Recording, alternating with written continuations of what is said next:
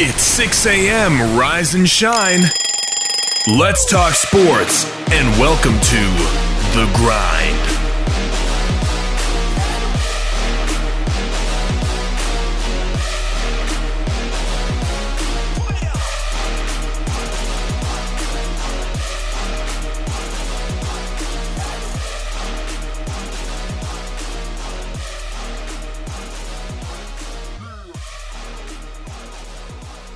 And good Thursday to you, and welcome inside the WKVL studios of Rocky Top Sports. I'm Wayne Kaiser, and you're listening to the Thursday edition of The Grind. We're here as the eve of the beginning of high school football is upon us.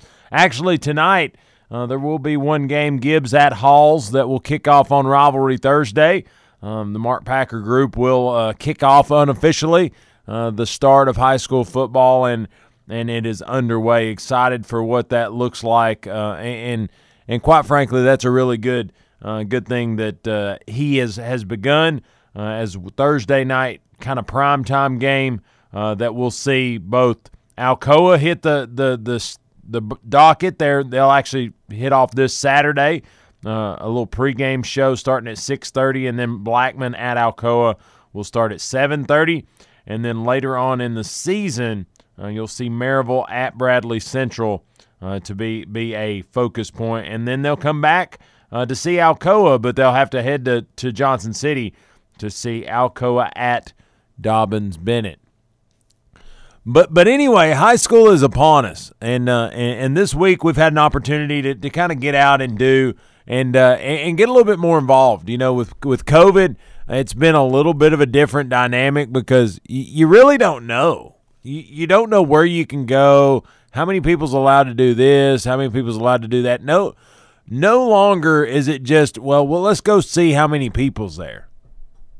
You really don't do that, or at least you shouldn't do that. So I've been to Maryville's practice the last couple weeks. And, you know, last year there was, there's probably 100 people every time I went. Just checking out that year's Rebels, just doing what you can do. Well, the last couple of times it's been pretty limited, but the other day I was taking, I took the equipment, and Jude and I and Carson and Chris, you know, we were trying to get ready for what's going to be a really nice Friday night tomorrow night. Again, shameless plug. Check us out on WGAP 105.9 FM and 1400 AM. But it's upon us. You know, I sit here and I go, man, it seems like it's been 3 years since March. And you know, that's a statement you hear a lot, but it's coming to a head tomorrow, and it's going to be a really good one come tomorrow night when the lights come on. There's fans in the stands, albeit a little limited, fans in the stands and young boys, and some young ladies if you're talking on the soccer field.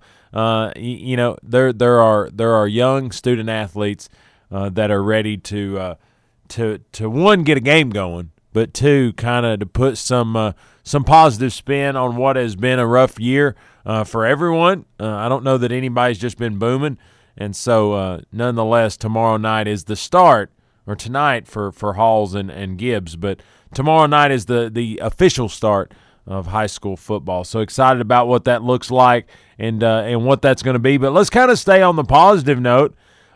You know, high school football kicks off this week, but college football is really facing some financial challenges. I say that because, you know, you're talking about 100,000 seat stadiums, 80,000 seat stadiums that are going to come in around 15, 25, that level of volume. And that's a big difference. I mean, when you take away the concession stands, you take away that traffic in the bookstore, in the souvenir stands, in all of the hoopla that is a Saturday in the South, college football dynamic, there's a lot of money to be lost. And so over the last few weeks, there's been some releases about what's going to get cut, how money's going to get cut, what's going to happen. And yesterday, I believe it was yesterday, Yeah, about 18 hours ago. Grant Ramey releases a story about Philip Fulmer releasing a letter that said he took a 15% pay cut in 2020 and 2021 in their operating budget to deal with kind of some of that COVID pandemic. And I know, 15%, everybody's like, oh, well, he makes a lot of money. It's that, Philip Fulmer said, you probably know this already, but they're no different than any other athletic department in the country. They face considerable financial shortfalls during COVID-19. If and when SEC football happens this fall, Neyland Stadium will host a fraction of its capacity. He said that means this year we'll have to forego tens of millions of dollars in revenue in ticket sales, donations, parking, etc., which we need to fund student-athlete scholarships, medical care, nutrition, academic support, team operations, etc. And a lot of that etc. is cleaning now, as they've had to incur actually more cost to try to keep things sanitary. Fulmer said Tuesday that Neyland Stadium would have roughly 25% capacity during the season, kicking off September 26 at South Carolina, the start of a 10-game SEC-only slate. But Fulmer wrote Wednesday that if the Vols get to play the season, the estimated revenue loss would be $30 to $40 million, a figure that would include the impact of limited attendance.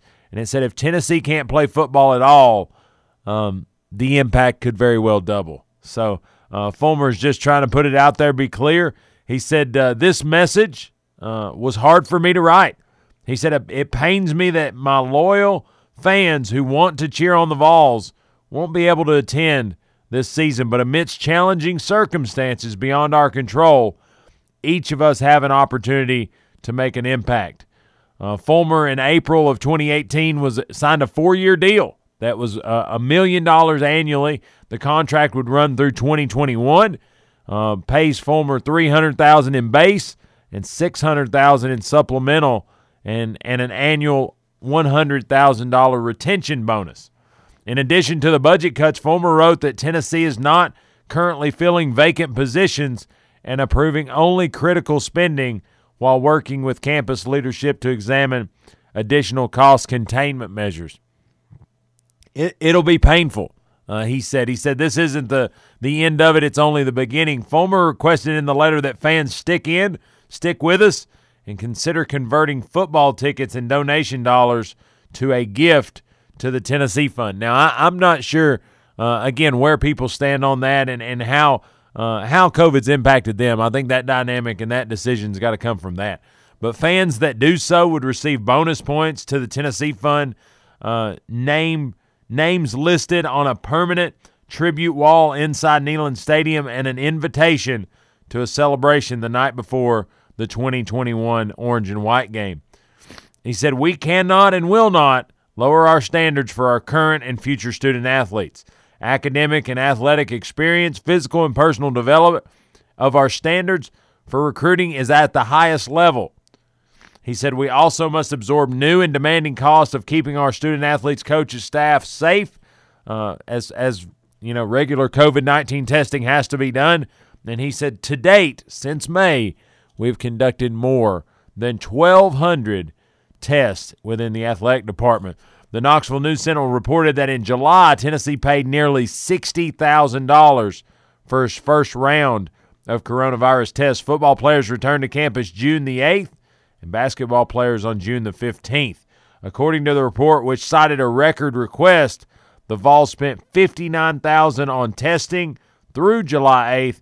The total included 511 nasal swabs at a cost of $45,000, nearly $46,000. And 268 antibody blood tests at a cost of over $13,000. He said, I came back to be your athletic director to stabilize our athletic program and win championships. He said, we're very close to reclaiming our rightful place at the top of the SEC. And he said, we cannot let this virus derail our progress. Our culture is extraordinary. Our coaches are recruiting at an elite level, and our university administration is supporting us like it did in the great 1990 years. I know we are on the brink of greatness in football and basketball, as well as other sports. Each personal account with us is important, and he said collectively the support of those individual accounts will enable the future with our SEC perspective and our national peers. So I think Coach Fulmer lays it out there pretty clean. He's saying, I'm not asking you to take a cut. He said, I'm taking one too. And it's weird. Like, sorry, sinuses are giving me a fit this morning. But you know, Philip Fulmer is a different dynamic. You know, if Dave Hart, Jimmy Cheek, you know, name any of those guys that you want to mention, you know, John Curry. I don't know why his name was escaping me, but John Curry, you talk about even Mike Hamilton and those guys, if they speak, you sit back and you validate the relevance of their comments. Has this got an angle to it? Is this one of those things that you don't know what the deal is? With Fulmer, at least for me, it's a different dynamic. I sit here and I go, oh, yeah, Fulmer knows what he's talking about. Fulmer been there. Fulmer's done that. Fulmer has seen the highs and lows. So you kind of, or at least I do, I give Fulmer the benefit of the doubt. I feel like he's speaking the truth. I feel like he doesn't have a reason not to, quite frankly.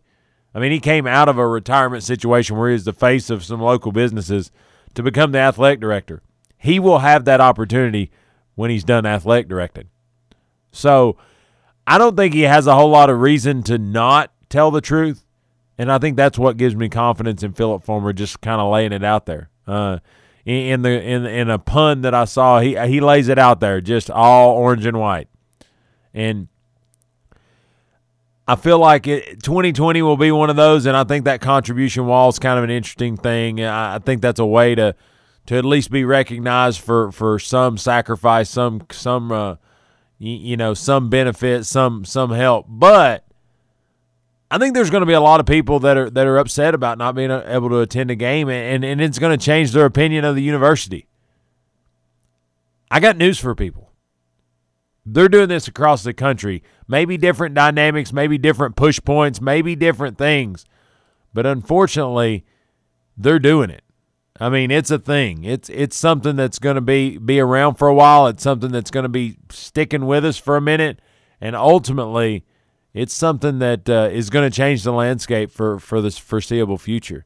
Whether it's, you know, Corona, unless they come out with a very strong vaccine, this is something we're going to live with. Coronavirus will be in our list of things to get vaccinated for or not get vaccinated for. I feel like that's at your own risk, but I just feel like that's a thing. Those are things that are gonna really spin us in or out of control. Is how we control ourselves. And 2020 can be a 1 year asterisk on history of college football, of high school sports, of sports in general, or we cannot control it, and this is we have to shift a new norm for the reality that is those sports. So I think Philip Fulmer is just laying this out there. Here's what the impact. Here's why we're asking you what we're asking you, and ultimately all of you aren't going to be able to attend these football games. So I think when it comes from Papa Fulmer, and I know Jeff gives me a hard time for calling him that, but I think when it comes from him, you get a little bit more out of it. You take it a little bit more to heart, and you feel like it's not a pointed comment. It's a with us together kind of comment. But Philip Fulmer speaks, and I listen. So call that sheep, call that what you want. But Papa Fulmer knows the deal. So anyway, let's take us a quick break. Listen to our fine sponsors. When we come back, I want to talk MLB. I want to talk Come On Man, as this cat, Hernando Tatis, for the Padres, is catching too much slack over knocking a grand slam. We'll talk about how he gets the conversation, and then ultimately why unwritten rules are unwritten for a reason. We'll talk about it on the flip. You're listening to The Grind, 100.9 FM, 850 AM, and streaming at WKVL.com. We'll be back. You don't want to miss it.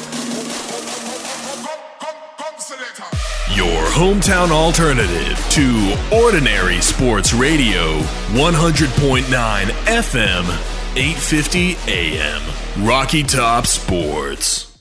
Buying a home is one of the biggest financial decisions you will ever make, and it can be overwhelming, but Donna Crye at Mortgage Investors Group is committed to making your home buying experience a pleasure. Donna Crye is my personal home mortgage specialist. MIG is rated #1 in residential mortgage lenders in Tennessee. Are you considering a new home? Then use who I trust, Donna Crye with Mortgage Investors Group in Maryville. Whether you're buying your first home or your fifth, Donna will help you put your home ownership plans into action. Call Donna at 865-984-9948 or go to donnacry.com. MIG is an equal housing lender. 2020 has been anything but predictable, but there is one thing we can count on. Football will be back.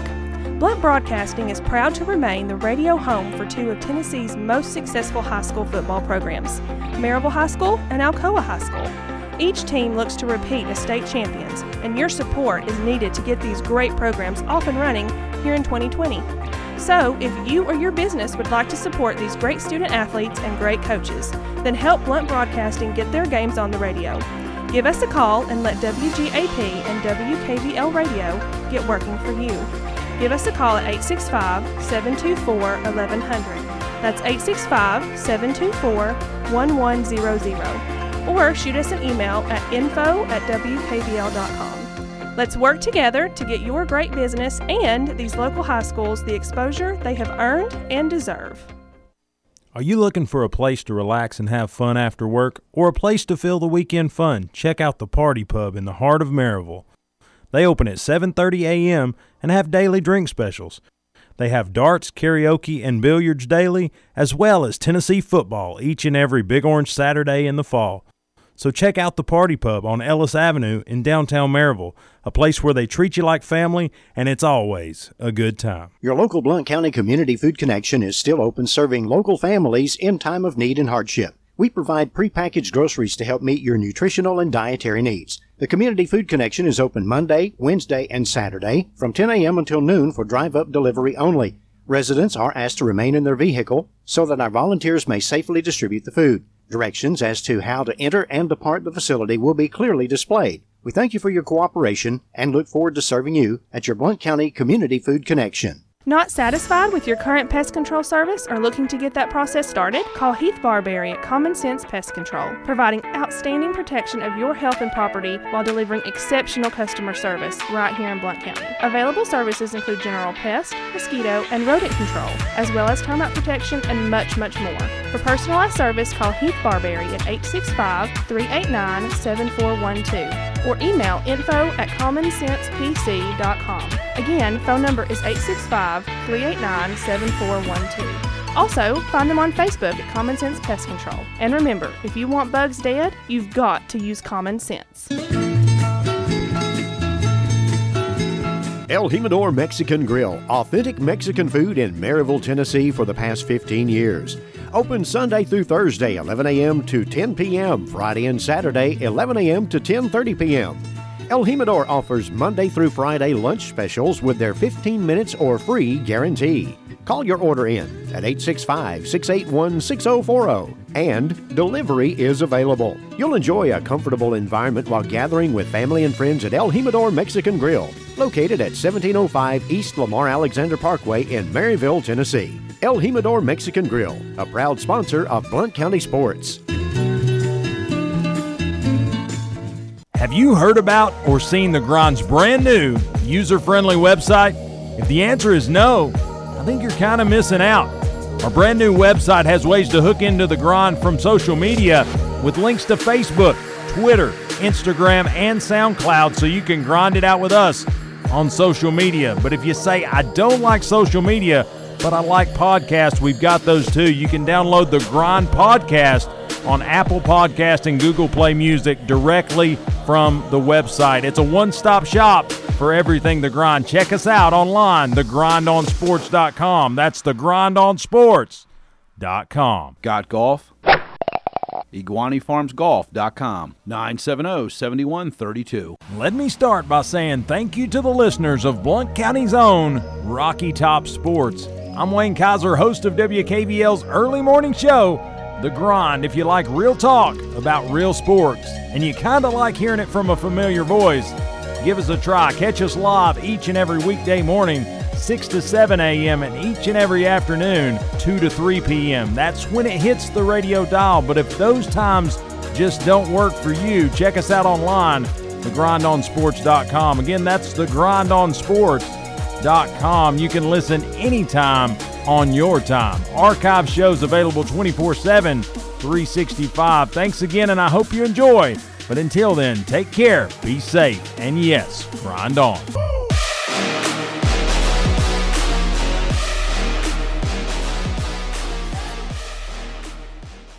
We don't always promise to be perfect, but we promise to give you our honest opinion. This is sports radio from a fan's perspective.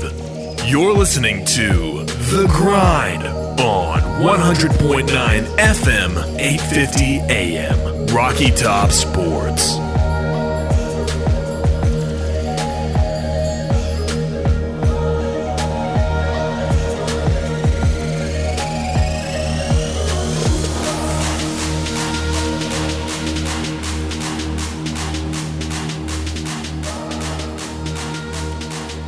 Welcome back inside the WKVL studios of Rocky Top Sports.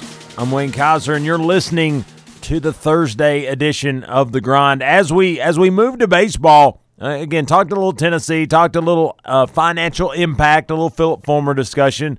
But we're going to move to baseball, and what I want to start with is a little bit of come on, man. And I say that in my Chris Carter voice by saying, you know, during Monday night's box score, the Padres-Rangers, San Diego shortstop Fernando Tatis Jr. hits a grand slam. In the eighth inning, Tatis came up to face Juan Nicasio with the bases loaded and sent a 3-0 pitch over the right field wall at Globe Life Field.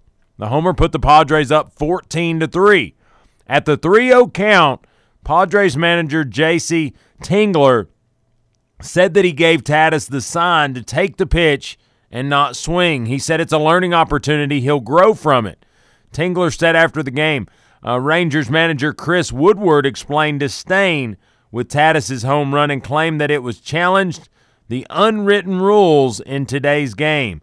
Tingler worked with Woodward last year, so there's an added layer to their reaction. Tatis' grand slam and both managers' postgame comments have, unfortunately, reignited a futile debate over baseball's unwritten rules. We've rounded up reactions from a local bunch of, I guess, primetime guys, and it's kind of a question of reality versus what people think the purists want to see.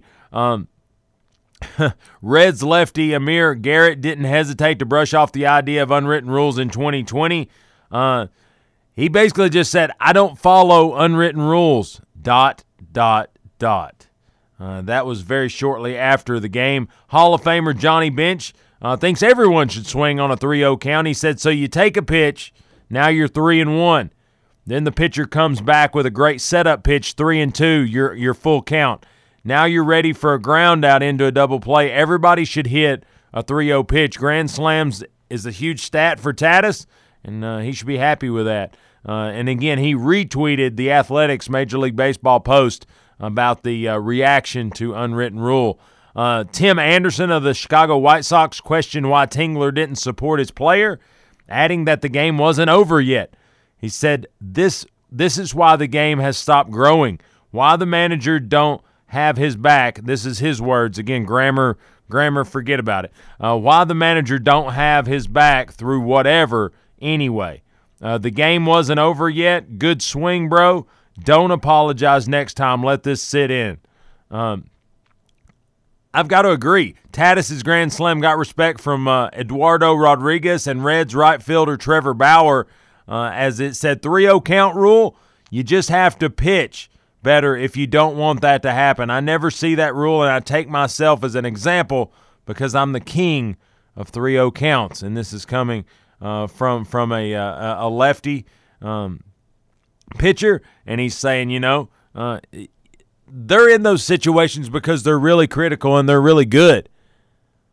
If a walk came at 3-0, then why throw the fourth pitch? It's just my opinion. It's just my opinion. He cranks one. It goes up 14-3. And is the score some indicative right there? You know, it's already out of hand, da-da-da-da-da. Well, they come back and beat you 12-11. Is it really out of hand? It's just my opinion. Trevor Bauer said, hey, Tatis Jr., listen up. Number one, keep swinging at 3-0s if you want to, no matter what the game situation is. 2, keep hitting homers no matter what the situation is. 3, keep bringing energy and flash to baseball and making it fun. And then 4, the only thing you did wrong was apologize. Stop it. I like it. I like it. Right-hander Colin McHugh was pretty straightforward. He said swinging in a 3-0 count should not be against any rules. No matter the score, before a game, I would always look to see what percentage a guy swings at 3-0s. If it's over 20%, it means I can just groove one. The guy who will never give you a pitch at the plate are the toughest at bats. So, again, Colin McHugh continued to go on with that. He said, in this data-driven baseball age, there's nowhere to hide. If you have a tendency, it's going to be exploited. Swinging at 3-0s, to me, is the same as swinging at first pitch. Said if you do it enough times, a pitcher can't game plan as well for you. I think that's a really good insight into that head of the pitcher. Just a conversation of unwritten rules in baseball left Twins right-hander Trevor May completely flabbergasted. And, again, this is an article from CBS Sports MLB. It said the unwritten rule conversation is happening in baseball lately is absolutely wild. Trevor Plouffe, a retired MLB infielder, he said unwritten rules are, in his words, air quotes, stupid. He said, you were taught coming up to swing. He said, but it's okay to change when you learn that things you were taught are stupid. Rangers manager Chris Woodward on Fernando, he said, I don't like it personally. He said, you're up by 7 in the 8th inning. It's typically not a good 3-0, good time 3-0 swing. It's kind of the way we were all raised in the game. But the norms are being challenged. Trevor Plouffe, whatever, he came out and he said, this is my hill, I'll die on it. 3-0 swings should be a regular part of baseball. No matter the score, at me all you want. The only thing wrong is that it might get your teammate hit because the opposing pitcher had his feelings hurt. So is the wrong in the act or the wrong in the retribution? I don't know. I don't know. I think it's funny. You saw the world come unglued because people like Reggie Jackson stepped up and said, Fernando Tatis, keep playing hard and playing great. It's a pleasure to watch you. Love your success and the Padres' rise to be a winner. And he says, keep leading the way. It ain't easy to hit home runs. Keep bringing energy to the game. We need players like you, an all-star. Anthony Rizzo says, he said, if we're supposed to take 3-0, then the pitcher is supposed to throw us a fastball on 3-1. He's saying, if you don't want me to hit it, don't throw it across the plate. If you want me to not swing at it, put it in the dirt. Put it to the outside. Put it somewhere where I'm not going to hit it. Because I think at the end of the day, and again, this is a different dynamic because Tatis is a really nice hitter. He's a really good up-and-coming baseball player. He's trying to make a name for himself. He knows that given the fact that he's building a resume as a hitter, not many of those balls are going to go across the plate that clean, that good, and that he can get that good a hold of.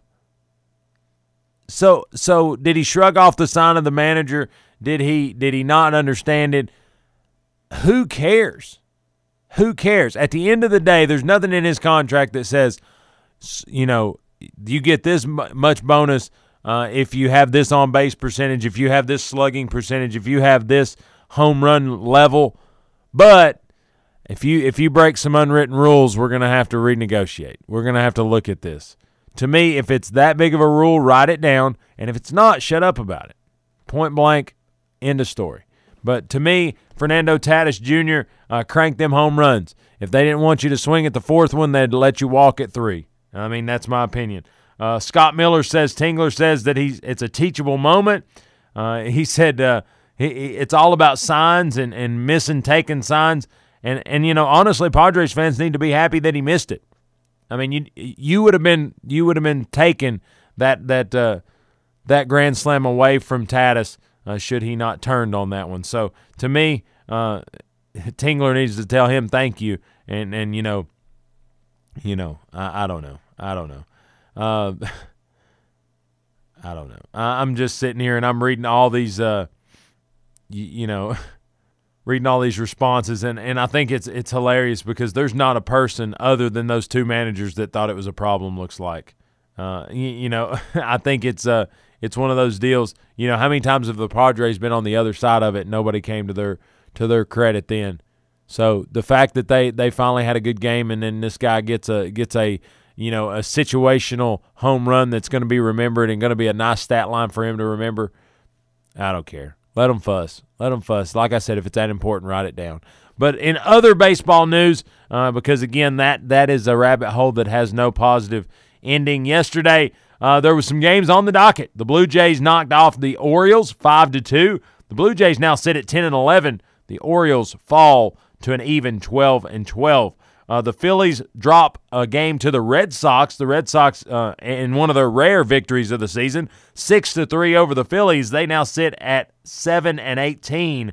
The Phillies sit at 9-10, respectively. Cardinals knock off the Cubs 9-3. One of the rare losses for the Wrigley Field Wranglers. The Cardinals now sit at 6-6 after the long hiatus, and the Cubs fall to 15-8. The Reds fall to the Royals 4-0, and then in a doubleheader, the Cubs avenge the Cardinals' early game win in a 4-2 victory, taking the Cubs to 16-8, and the Cardinals down to 6-7. The Tampa Bay Rays knock off the Yankees. They improved to 16-9 after a 4-2 win. The Yankees fall to 16-8. The Indians beat the Pirates 6-1. Indians are now 15-9. The Pirates sit at 4-16. The Mets beat the Marlins 5-3. Reds get the Kansas City Royals in the second game of the doubleheader. Reds now, after Wednesday, 10-12 on the season, 5-5 on the road. The Royals now 10-15, 5-5 at their home ballpark. The White Sox knock off the Tigers 5-3. Brewers over the Twins 9-3, and the Astros knock off the Rockies 13-6. The Padres beat the Rangers 6-3 to improve to 14-12. Rangers now fall to 10-13. Athletics knock off the Diamondbacks 4-1. The Mariners beat the Dodgers 6-4. Mariners now 8-18, and the Dodgers, it's like looking in the mirror, they're 18-8. The Giants knock off the Angels 7-2 and postponed due to rain issues. Again, I guess now you have to differentiate the Nationals and Braves makeup game. The makeup game for this makeup game will be September the 4th, so just rolling right along and plugging it in, getting it in where it fits in. So that's kind of the standings and the schedule for then. As the weekend goes along, they're going to get more and more complete. A lot of these teams will be nearing halfway point by the end of the weekend. But if you look at the standings, the Yankees still sit atop the American League East, but the advantage has trimmed to a mere half game. Half game back is the Tampa Bay Rays, 4 games back the Baltimore Orioles, 4.5 back are the Blue Jays, and the Red Sox round out the AL East at 9.5 games back. Again, systematically eliminated, in my opinion, maybe not numerically eliminated. In the AL Central, the Minnesota Twins hold a half-game lead over the Cleveland Indians. 2 games back, the Chicago White Sox. 5.5 back, the Tigers. And 6 games back, the Kansas City Royals. The AL Central tightening up as well. The AL West, the Oakland Athletics lead the way. They have 2.5 games on the Astros, 6 games on the Rangers, 9 games on the Angels, and 9.5 games on the Mariners. So, again, the Oakland A's have proven that they have been good out of the gate in the short shot, and we'll see if they can make a 60-game push to take that division. But the Astros hard charging, coming back a little bit. No trash cans involved that I'm aware of. The National League, the NL East is led by the Atlanta Braves. They are a game and a half ahead of the Miami Marlins. Philadelphia Phillies are 2 games back. The New York Mets 2.5 games back. And the Nationals, the defending World Series champs, sit 3 games back in the NL East and last in their division. The NL Central see the Chicago Cubs with a healthy four-game lead in their division, 16-8 record over the Milwaukee Brewers. The St. Louis Cardinals sit 4.5 back, the Reds 5 games back, and the Pittsburgh Pirates 10 games back, and in very much that same Red Sox scenario, probably systematically eliminated. In the NL West, the LA Dodgers lead the way in that category, finally overtook the Rockies and have done so in dramatic fashion. They are now 4 games ahead of the Rockies and Padres that are tied there in the second spot. And in fourth would be the Arizona Diamondbacks, and then the San Francisco Giants sit 8 games back. So it's Dodgers, Cubs, Braves in the National League, and it's Athletics, Twins, and Yankees in the American League. With the expanded playoffs and the more entries, there will be opportunity for second-place teams in said division to do some damage. So I think if your teams like, I think the Rays are in good position in the AL to make a push for one of those wild cards or at-large kind of bids. And I think if you look at it, the Rockies are in best place to do so in the National League. So we'll see how those things shake out. But ultimately, as it goes and as it progresses, baseball is continuing to mow right along. A lot of these teams, if you count, have about 24, 25 games under their belt. In a 60-game season, we're nearing the air quotes all-star break. Not that we'll have one, but if we would, there would be halfway, and then we'll push to finish this thing out. But I think teams are settling into their identity, and I think over the next couple weeks, as we definitely get into the second half, we'll see who rises up and who fades away. But as we need to fade to a break, we'll listen to these fine sponsors. Listen to these sponsors of Rebel Radio and Alcoa Football here this fall. Listen as the break. And go support these local businesses. But we're going to listen to them. And then when we come back, we're going to talk NBA in the bubble. Does LeBron still have it? Is the Portland Trail Blazers a spoiler? What's the storylines of the bubble? We'll talk it all on the flip. You're listening to The Grind, 100.9 FM, 850 AM, and streaming at WKVL.com. We'll be right back. You don't want to miss it.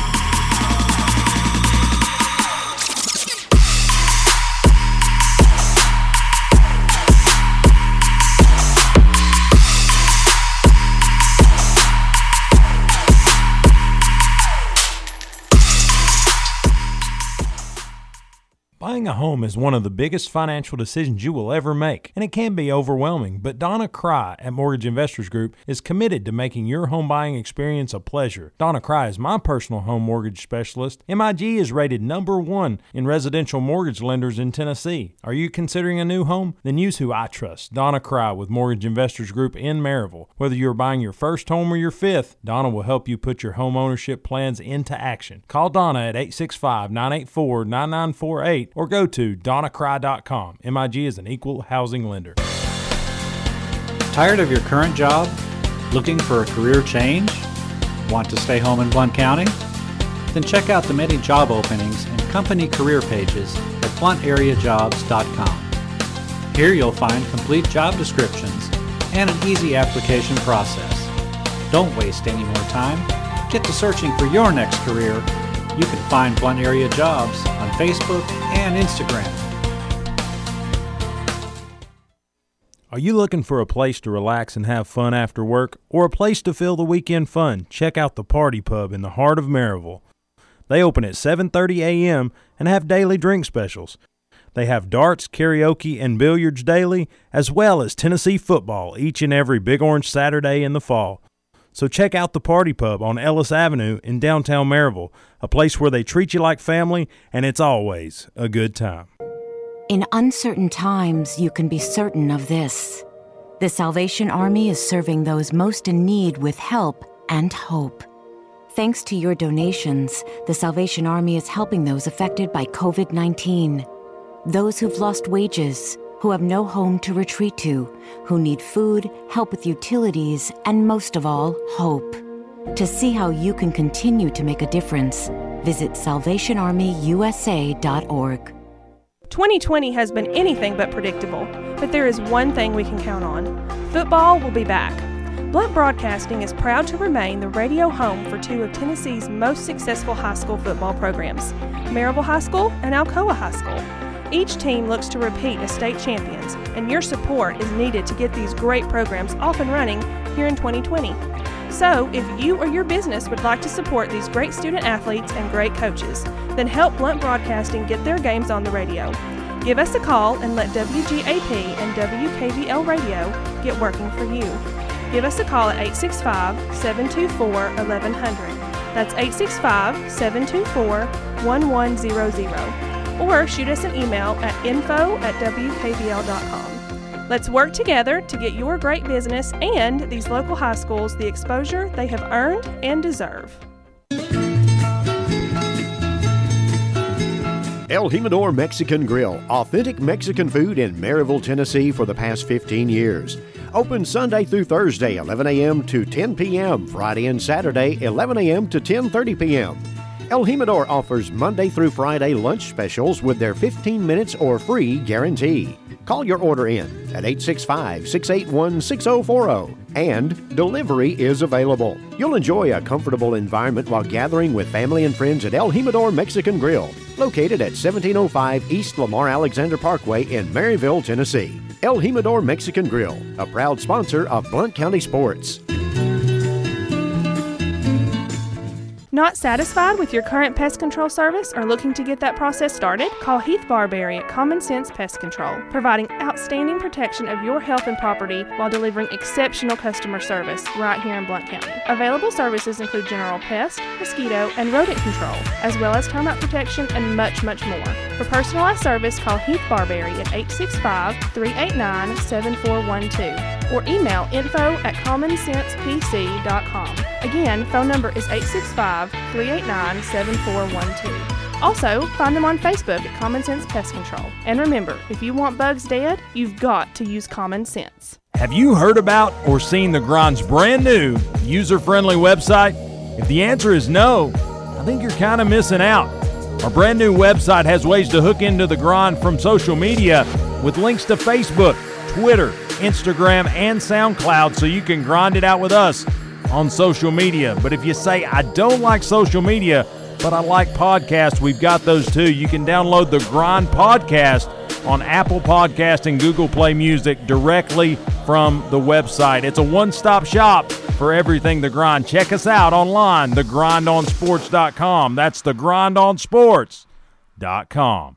The wood pellet pre-booking event has arrived at Rural King. The middle of summer is the perfect time to begin storing up for your wood stove in the coming cold winter months. Rural King is the perfect source for your wood pellet needs. A 40-pound bag is just $3.99. For the pre-booking event, the minimum order is 50 bags, and you pay just 10% up front and pick up your order by Halloween. So stay warm and cozy this winter by stocking up with the wood pellet pre-booking event at your neighborhood Rural King, America's farm and home store. It was response to the COVID-19 coronavirus outbreak and in what the Blount Partnership sees is the best interest of its visitors, employees, and community. Taste of Blount, slated for September 10th in Maryville, the Townsend Fall Festival scheduled for September 25th and 26th at the Townsend Visitor Center, and the Best of Blount Awards, booked in October, are canceled. The events will not be rescheduled in 2020. These fall events are cherished productions that the community looks forward to annually, but the current environment is not conducive to holding large events where physical distancing is difficult. We don't always promise to be perfect, but we promise to give you our honest opinion. This is sports radio from a fan's perspective. You're listening to The Grind on 100.9 FM, 850 AM. Rocky Top Sports.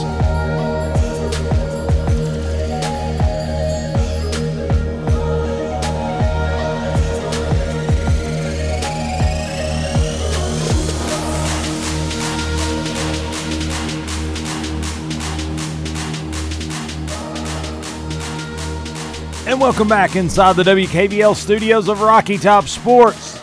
I'm Wayne Kaiser, and you're listening to the Thursday edition of The Grind. As we get off the diamond and go into the bubble, we'll talk NBA here on the last segment of today's show. About 15 minutes till the top of the hour. A lot of storylines to be had as the playoffs have begun, and it's trimming down quite nicely. Last night, the Raptors defeated the Nets 104-99. That series is now 2-0 lead for the Raptors.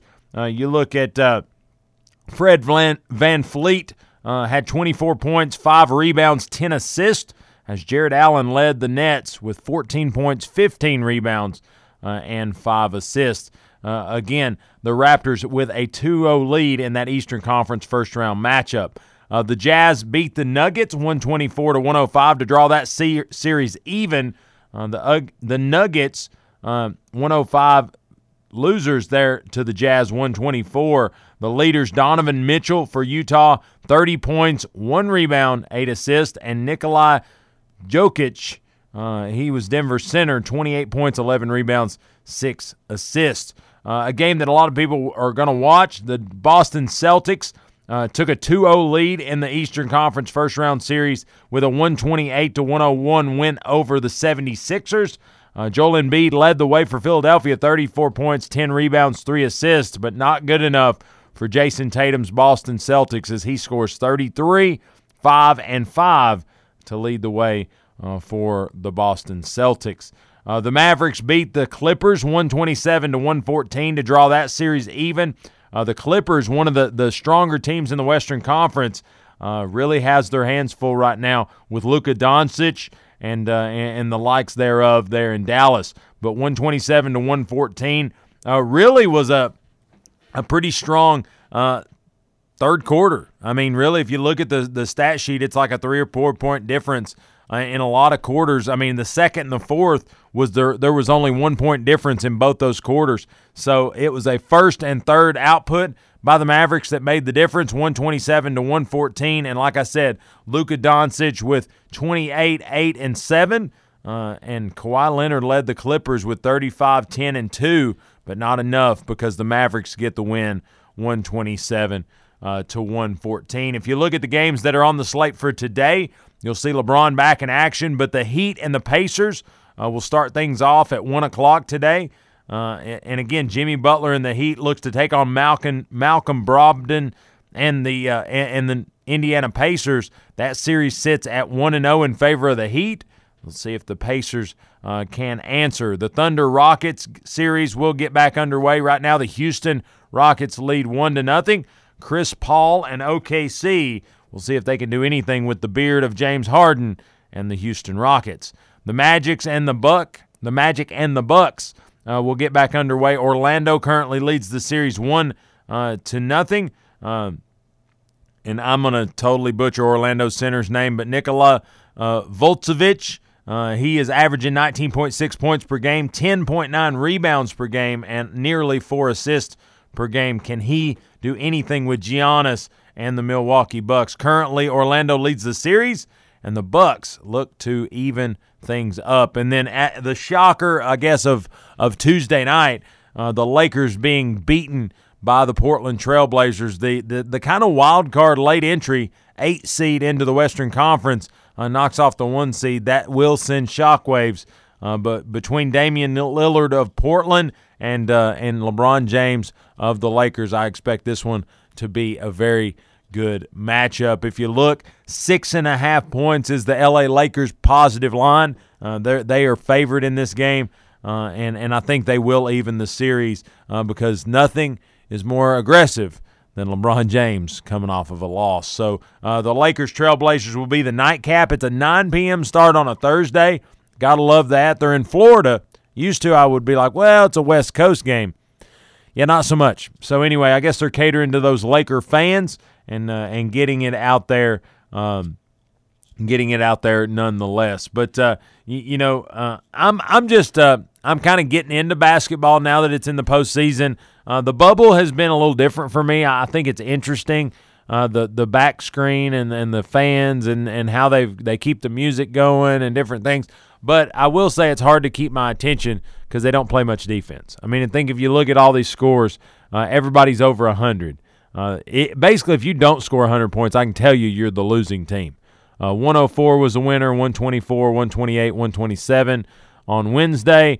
On Tuesday, 122, 113, 123, and 100. So, yeah, not a lot of defense to be had, but nonetheless, that's the game that we're playing in. And so you either like it or you don't. And that's kind of where we're at. But basketball is, again, continuing to be positive. The bubble works. And, I'll be interested if college basketball looks to do some of that, because it is a dynamic that has very much flattened the curve. I mean, I think that was a buzzword early in COVID, flattening the curve. And it is much done that, and it's allowed us to have some opportunity to see a return to play for the NBA. Talking about return to play, talk about where they're sitting now. Postseason NHL is underway as well. I know Jeff would normally be here, but that daily grind kind of bit him a little bit, and so he will be back. It's just not today. So we're gonna honor Jeff in the discussion of the NHL. And Jeff, if you're listening or even listening to the re-air, I hope I do you well. That's all I'm saying. If you look at Wednesday's games, the Lightning defeated the Blue Jackets in the Eastern Conference first-round matchup. Game 5, Tampa Bay closes out the series and wins that series 4-1. So the Lightning move on. The Blue Jackets go home. The Carolina Hurricanes and the Boston Bruins. Boston closes out the series 4-1 with a 2-1 victory there in Game 5. That first round is complete. The Bruins move on. The Carolina Hurricanes go home. The Avalanche defeated the Coyotes 7-1 in Game 5. Therefore, the Colorado Avalanche win the series 4-1, and the Coyotes will exit the Hub City. The Flyers fall to the Canadians 5-3 in the Eastern Conference, fifth game. That series will still stay alive as the Canadians are fighting to stay with it, but Philadelphia still leads the series 3-2. The Canucks beat the Blues 4-3, and Vancouver actually leads that series 3-2 now. So the Blues are in limbo of potentially getting ousted after winning the Stanley Cup just a year ago. You look at who's going to play tonight in the NHL, and I know this is riveting information that anybody's interested in. The Islanders and Capitals will take center ice tonight at 8 o'clock, starting at 8 on NBCSN. New York leads the series 3-1, so they could potentially oust the Capitals. The Stars and the Flames will hit the ice at 10:30, same station, NBCSN, and currently Dallas leads the series 3-2. So this one will be both of these are potentially series deciding matchups, and again, with the closeout last night of several series, these guys will probably need to stay pace and try to go ahead and close things out. So can New York do it? Can Dallas do it? That'll be the question that's answered on NBCSN. But that's hockey in a nutshell, and ultimately that's sports. Talk about NCAA football. A lot of the I don't know if you've seen all the hoopla that is college football right now. It's all over the place. You're in the SEC. It's 10 games are slated. We're ready to play. Come on, September 26th. That's in a nutshell. ACC, it's, we want to play, but North Carolina just shut the doors. Yesterday, North Carolina halts all athletic activity as positive tests continue to pour in. And unfortunately, across the country, a lot of these positive tests are coming from parties that it's somewhat known that coronavirus is present. So I don't pretend to understand that dynamic, but I also don't pretend to condone that dynamic. So, at that rate, I think you got to do what you got to do, and I think you discipline accordingly, honestly. But anyway, that's unfortunate. The Big Ten has decided they will not revisit postponing fall sports. I think that's a little bit of a travesty, and we're here at the top of the hour, so I don't have time to completely dig in. But again, if you have an opinion, hit us up on social media. Call us tomorrow. We can do whatever. But Big Ten Commissioner Kevin Warren said on Wednesday in an open letter to conference community that said that overwhelmingly in support of postponing fall sports will not be revisited. The decision was thorough and deliberative and based on sound feedback, guidance, and advice from medical experts. Despite the decision to postpone fall sports, we continue our work to find a path forward to create a healthy and safe environment for Big Ten student-athletes to compete in the sport they love in a manner that helps prevent the spread of COVID-19. The Big Ten has faced significant backlash over the timing of the decision, which came just 6 days after releasing a schedule. Coaches, athletic directors, fans have publicly and privately expressed their frustration. They said, "We understand the disappointment and questions, but in light of releasing a football schedule only 6 days earlier, we got new information." He said, "From the beginning, we consistently communicated our commitment to be cautious in the areas of health, safety, and wellness." And he said, "This is why we took simultaneous paths in releasing the schedule while also monitoring the spread of the virus and acting quickly in that regard." Warren cited too much medical uncertainty and too many unknown health risks as its impact to student athletes was the big reason for the decision. And he lists several primary factors in the president's decision, including transmission rates, etc. But he said the Big Ten has assembled a return to competition task force that will make plans for a return to fall sport competition as soon as possible. He said, "In evaluating winter and spring models, we will explore many factors, including number of football games that can reasonably be played." And then basically Warren sought to clear up the confusion in an interview there on ESPN. He said, "Yes, there was a vote. My understanding is the Big Ten has never talked about the voting process or the results. There was a vote by our chancellors and presidents that was in support of postponing the fall season."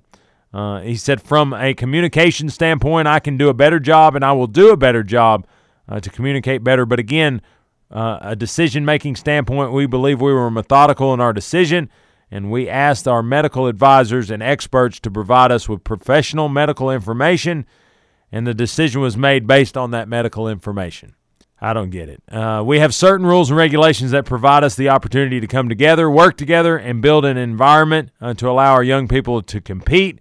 And basically, some has criticized Warren, the athletic or the commissioner of the Big Ten, and his son, Powers Warren, which is a tight end for Mississippi State, and the SEC is one that will play. He has not checked out. He has not been one of those that have chosen not to play. So, again, that's a dynamic that does ask questions more than gives answers. Randy Wade, father of Ohio State defensive back Sean Wade, said he's not satisfied with Warren's letter and still plans to protest peacefully Friday outside the Big Ten headquarters in Rosemont, Illinois. It's going down now, Wade said. "I had one poster made. I'm going to have two now." Randy Wade said he takes issues with the fact that Warren's son is going to play for Mississippi State while his son is sidelined at Ohio State.